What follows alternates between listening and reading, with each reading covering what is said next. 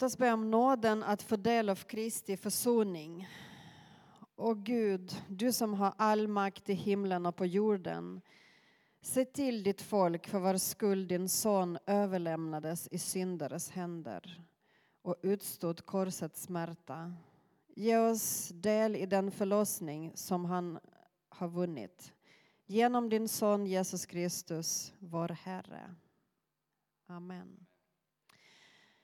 Hör Herrens ord. Vi lyssnar till den gammaltestamentliga läsning från Första Moseboken 22.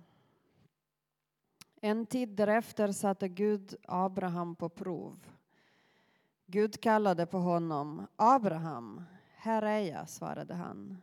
Gud sa, ta din enda son, honom som du älskar, Isak och gå till landet Moria och offra honom där som brännoffer på ett berg som jag ska visa dig. Tidigt nästa morgon sadlade Abraham sin åsna. Han tog med sig två tjänare och sin son Isak, högg veden till brännoffret och gav sig iväg mot den plats som Gud hade talat om. Den tredje dagen fick Abraham se platsen på avstånd. Då sa han till tjänarna Stanna här med åsnan medan jag och pojken går dit bort för att tillbe. Sen kommer vi tillbaka till er. Abraham tog veden till brännoffret och lät sin son Isak bära den. Själv tog han elden och kniven och så gick de båda tillsammans. Far, sa Isak. Ja, min son, svarade Abraham. Isak sa, här är eld och ved, men var är fåret som ska offras? Min son, sa Abraham, Gud utser åt sig det får som, han skall, som skall offras. Så gick de båda tillsammans. När de kom fram till platsen som Gud hade talat om byggde Abraham ett altare.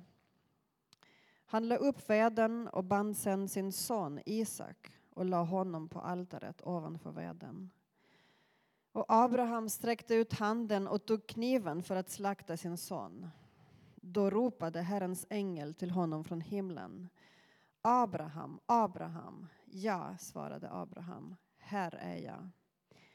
Ängeln sa, lyft inte din hand mot pojken och gör honom inget ont.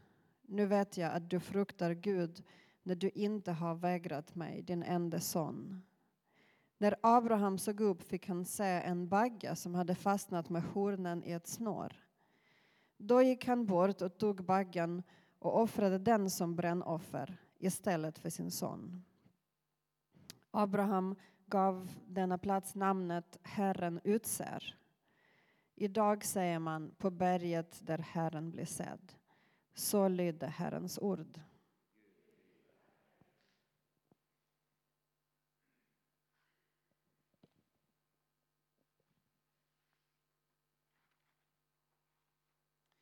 Och den nytestamentliga läsningen hämtar vi från Apostlagärningarna 4, 1 till och med 12. Medan Petrus och Johannes talade till folket överraskades de av prästerna, tempelkommendanten och sadukeerna som inte kunde tåla att apostlarna undervisade folket och med hänvisning till Jesus förkunnade uppståndelsen från de döda. De grep dem och höll dem i häkte till nästa dag eftersom det redan var kväll. Men många av dem som hade hört ordet kom till tro. Och tillsammans så var de nu omkring 5000 män. Nästa dag samlades de högsta styrelsemännen samt de äldste och de skriftlärda i Jerusalem.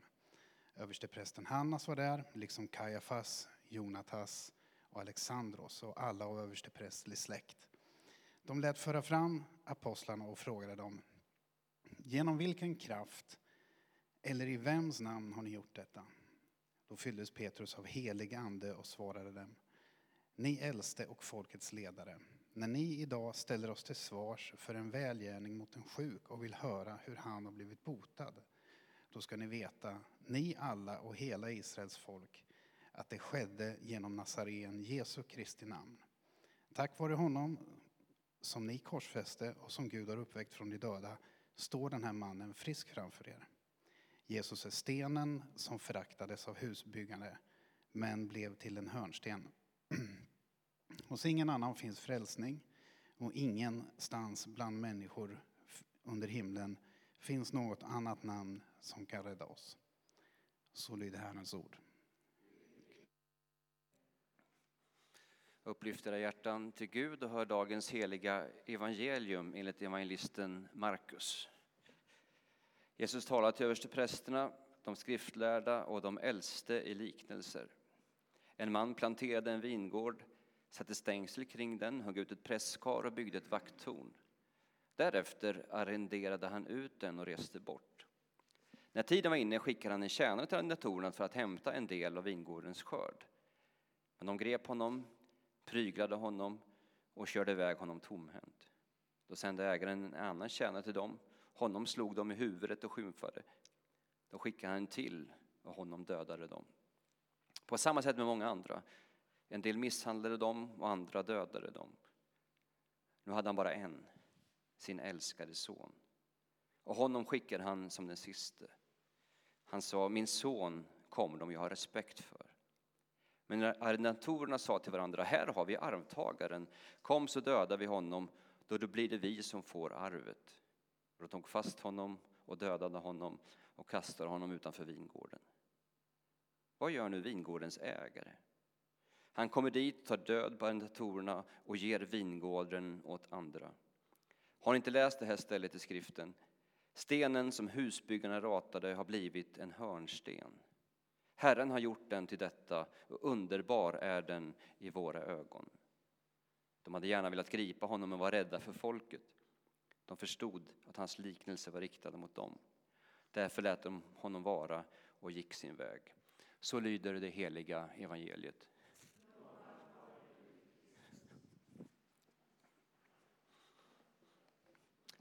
År 2003 så kom Jonas Gardell ut med sin första teologiska bok som hette Om Gud. Den väckte väldigt mycket uppmärksamhet och många kristna förfasades och förfärades och opponerade sig mot de slutsatser han drog i sin bok. När jag köpte och läste hans bok blev jag sjukt imponerad. Killen har läst Bibeln. Han har verkligen läst och studerat Bibeln. Och han har inte vikit undan från de svåra texterna. Han har gått i närkamp med skriften, studerat idogt och försökt formulera sin tro. Har du gjort det? Har du läst hela Bibeln? Nu behöver du inte ha någon handuppräckning här. Så att eh, många som skrek och var liksom galna på hans slutsatser anar jag har själva inte gått i närkamp med just de här texterna som Jonas gjorde.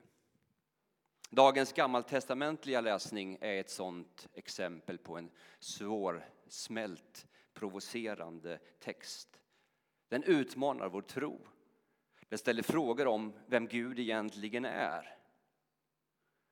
Gardells lösning var ju att skapa en liten egen gudsbild som oftast var en kopia av honom själv. Vilket vi också brukar göra och vara rätt duktiga på. Martin Luther sa ju att när man stöter på något man inte riktigt förstår i skriften så ska man lyfta på hatten och gå vidare. Det är ett bra råd i betydelsen av låt mysteriet vara ett mysterium. Men ibland ska vi inte lyfta på hatten och gå vidare utan stanna kvar i det som bränner, det som provocerar, det som retar oss. För det är bara då som vår tro fördjupas och vi lär känna oss själva och Gud lite bättre. Abraham får uppdrag att offra sin son Isak. Nu kommer ett långt, långt citat från Jonas Gardell hur han utlägger det här, men jag tycker det var viktigt. Så här skriver Jonas Gardell. Och Abraham lydde, det kommer upp där på När han bröt upp från sin hemtrakt gav han upp sitt förflutna. När han dödade sina söner gav han upp sin framtid. Han var människa, han var ingenting. En irrande vilsen i öknen, vig till förintelse. Med sig från Mesopotamien hade han tagit sin brorson Lot som efter Sodoms förstörelse levde som en ensling i en grotta utan någonting kvar. Något land hade Abraham ännu inte så var hans. Ingenting av allt det storslagna som den nya guden hade lovat Abraham hade blivit någonting av. Ändå lydde han. Gick i tre dagar för att komma till platsen Gud talat om. Väl framme bad han tjänarna hålla sig på avstånd och skyllde på att han och Isak skulle gå bort för att tillbe och sedan komma tillbaka. Isak fick bära veden till brännoffret. Själv tog han elden och kniven. Elden, kniven, sonen, offret. Låt det bli ett slut. Men inte. Far, sa Isak. Ja, min son, svarade Abraham. Här är eld och ved, men var är fåret som ska offras? Min son, Gud utser åt sig det får som ska offras. Och Abraham byggde ett altare och lade upp altaret på veden, band sedan sonen, lade sonen ovanpå veden. Han sträckte ut handen och tog kniven, långsamt, långsamt, för snart fanns ingen tid kvar. Tiden rann ut som sand rinner ut och ingenting blir kvar förutom den stora öknen. Se Abraham, fader till många, detta hånfulla namn som hans Gud hade gett honom. Se hur hans arm sträcktes ut och hur handen grep efter kniven. Se handen sluta sina fingrar om knivens skaft, hur han lyfte kniven, hur den blänkte i solen. Se hur han beredde sig att slakta sin son. För han hade inget val. Han var en sån som lydde. Han skulle alltid vara en sån som lydde. Som räddade sig själv och lydde. Jo då, Gud grep in i sista stund också denna gång och räddade pojken, liksom han till slut skonat Ismael. Naturligtvis, han måste ju. Annars hade han satt sin egen existens på spel. Gud hade som en eldsflamma gått mellan djurkropparna och bekräftat förbundet. Höll han inte sitt löfte om avkomma måste han själv dö. Så han grep in, eller rätt sagt, han lät en av sina änglar ropa. Lyft inte din hand mot pojken och gör honom inget ont. Nu vet jag att du fruktar Gud, nu när du inte vägrat mig din enda son. Nu vet jag, som om han inte vetat förut. Inte en enda gång hade Abraham satt sig upp och vägrat att göra det som Gud befallt. Lyft inte din hand mot pojken, gör honom inget ont. Som om det inte redan var gjort. Som om kniven inte redan lyfts och blänks till i den stekande solen. Som om sonen inte redan dödats. Nu lät Herren Herrens ängel återigen upprepa löftet om välsignelse och avkomma. Jag ska göra dina ättlingar talrika som stjärnorna på himlen, som sanden på havets strand. Och varje stavelse som ängeln stötte ut lät som ett hånskratt. För det hade bara varit skämt, bara varit på låtsas. Inte skulle Gud riskera sin egen existens. Abraham, hans son och hans tjänare återvände, skakade hem med ängelns röst ännu klingande i öronen. Det finns ett ironiskt postskriptum till historien. En tid efter att ha kommit hem igen fick Abraham nämligen veta att hans bror Nachor, som blivit kvar i Mesopotamien i hela sitt liv och som aldrig brutit upp, aldrig lyssnat till någon ny gudströst, fått åtta söner. Texten har till och med tid att räkna upp namnen på alla, Us och Bus, Kemuel, Kesed, Has och Pilda, Shidaf och Betuel. Åtta söner, utan löften, utan förbund, utan offer, utan Gud son efter son efter son. Jonas har verkligen jobbat med texten, eller hur? Och det här måste vi låta stå där i sin obegriplighet, i sitt skavande för att se vad är det som händer. Vi känner ju fasan, vi känner det obegripliga. Varför behövde Abraham gå igenom detta? Gud prövar Abraham, stod det inledningsvis i dagens text. Och mitt glädjefyllda budskap till er idag, det är grattis, ni kommer gå igenom prövningar under resten av ert liv. Ska vi stanna där eller ska vi fortsätta kanske? Paulus skriver nämligen så här i första Korinthierbrevet. Därför ska den som tror sig stå stadigt se till att han inte faller. Era prövningar har inte varit övermänskliga Gud är trofast och ska inte låta er prövas över förmåga. När han sänder prövningen visar han er också en utväg så att ni kommer igenom den. Och ökenfadern Antonius sa så här.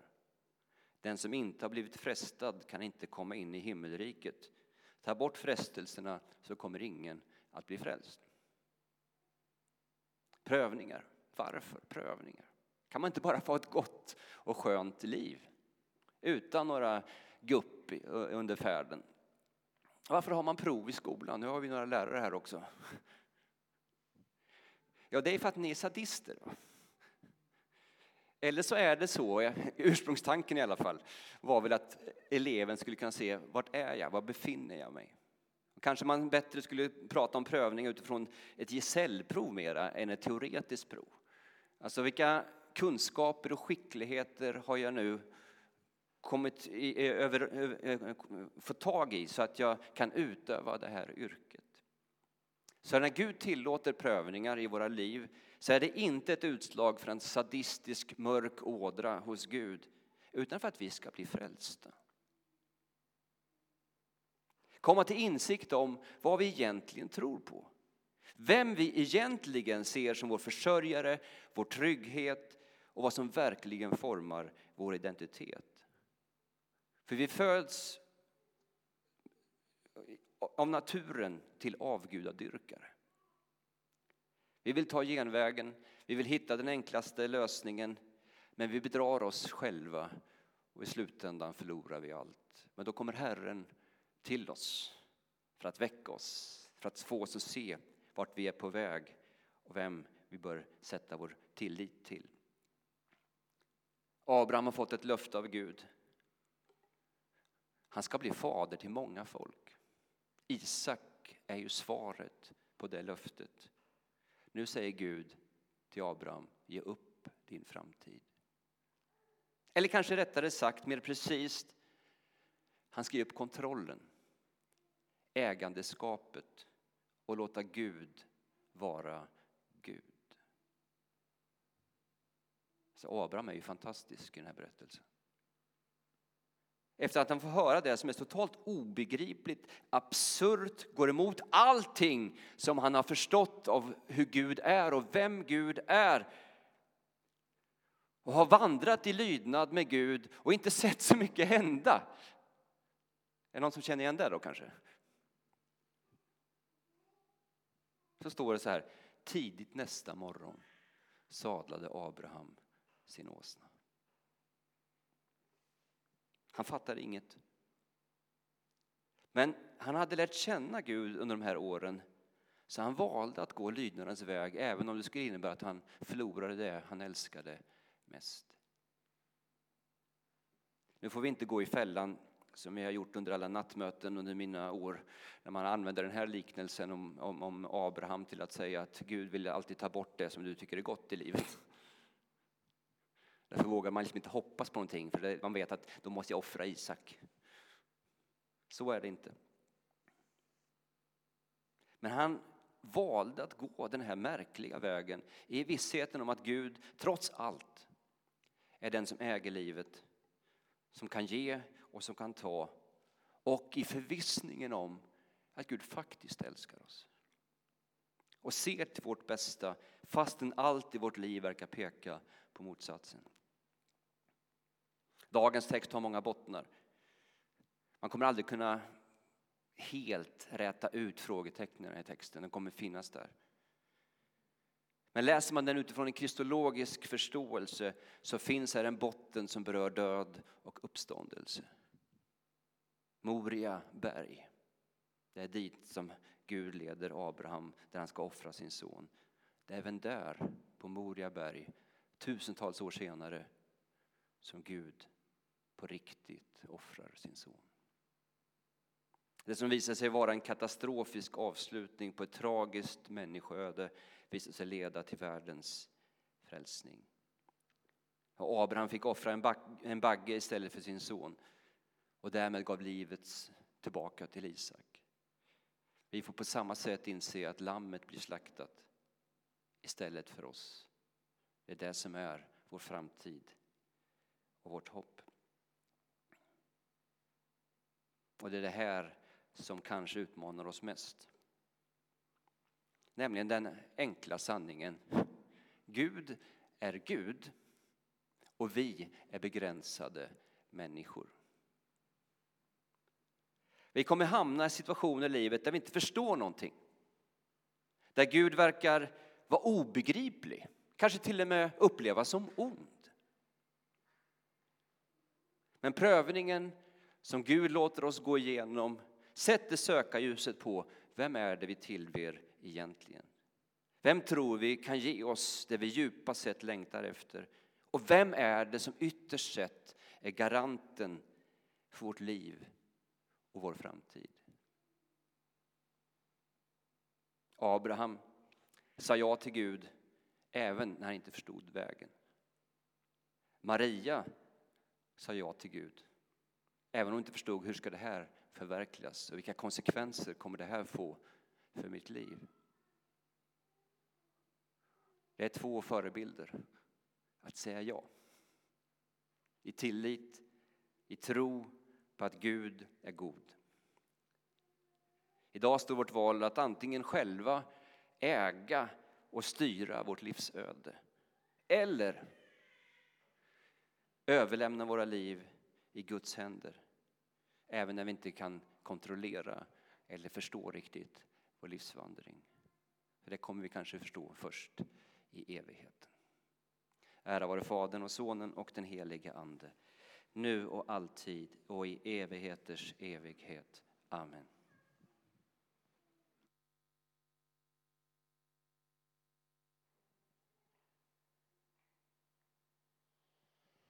Låt oss stå upp och stämma in i hela kyrkans bekännelse av den kristna tron.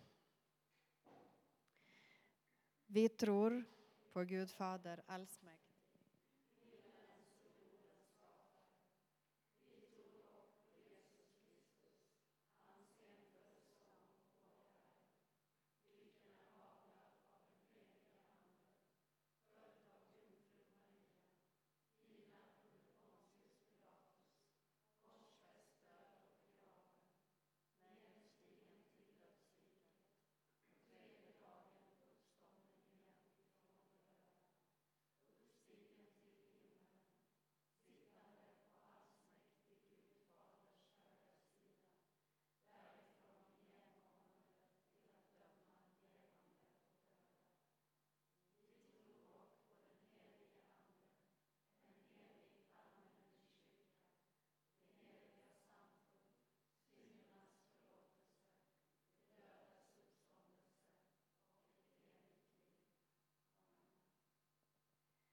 Amen. Eh, vi vill nu ge tillfälle för kollekt med Swish. Numret kommer finnas här, eller kontanter. Eh, om ni är med Swish så notera om det är månadsgivande eller om det är kollekt och det som samlas på våra gudstjänster går till eh, Barnmissionens arbete i Ukraina. Och eh, efter det går vi in i nattvarden.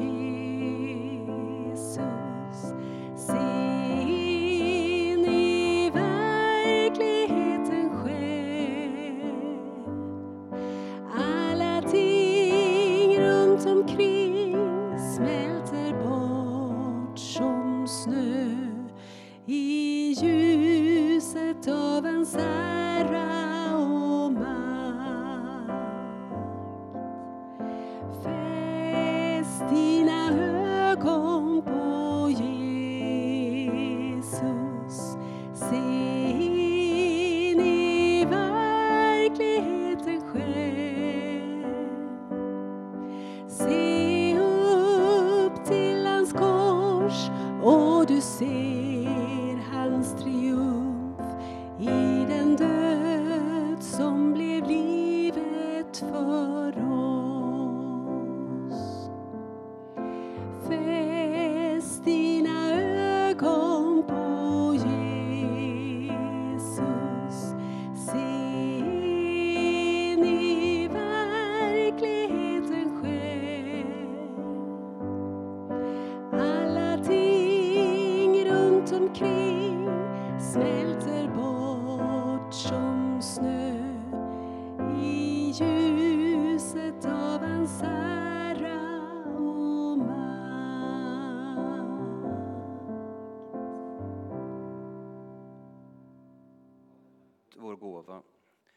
Oss i gudstjänst och liv följa vår frälsare på lidandets väg.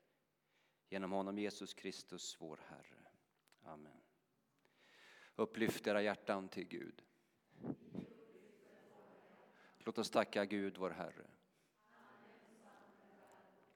Ja, sannerligen, du ensam är värd vårt lov. Allsmäktige Fader, helige Gud. Dig vill vi prisa och välsigna genom Jesus Kristus, vår Herre. Han gick lidandets och lydnadens väg för att de som tror på honom ska vara räddad från död till liv. Och i sin nattvard ger han oss det yttersta beviset på sin kärlek. Därför vill vi med dina trogna i alla tider och med hela den himmelska härskaran prisa ditt namn och tillbedjande.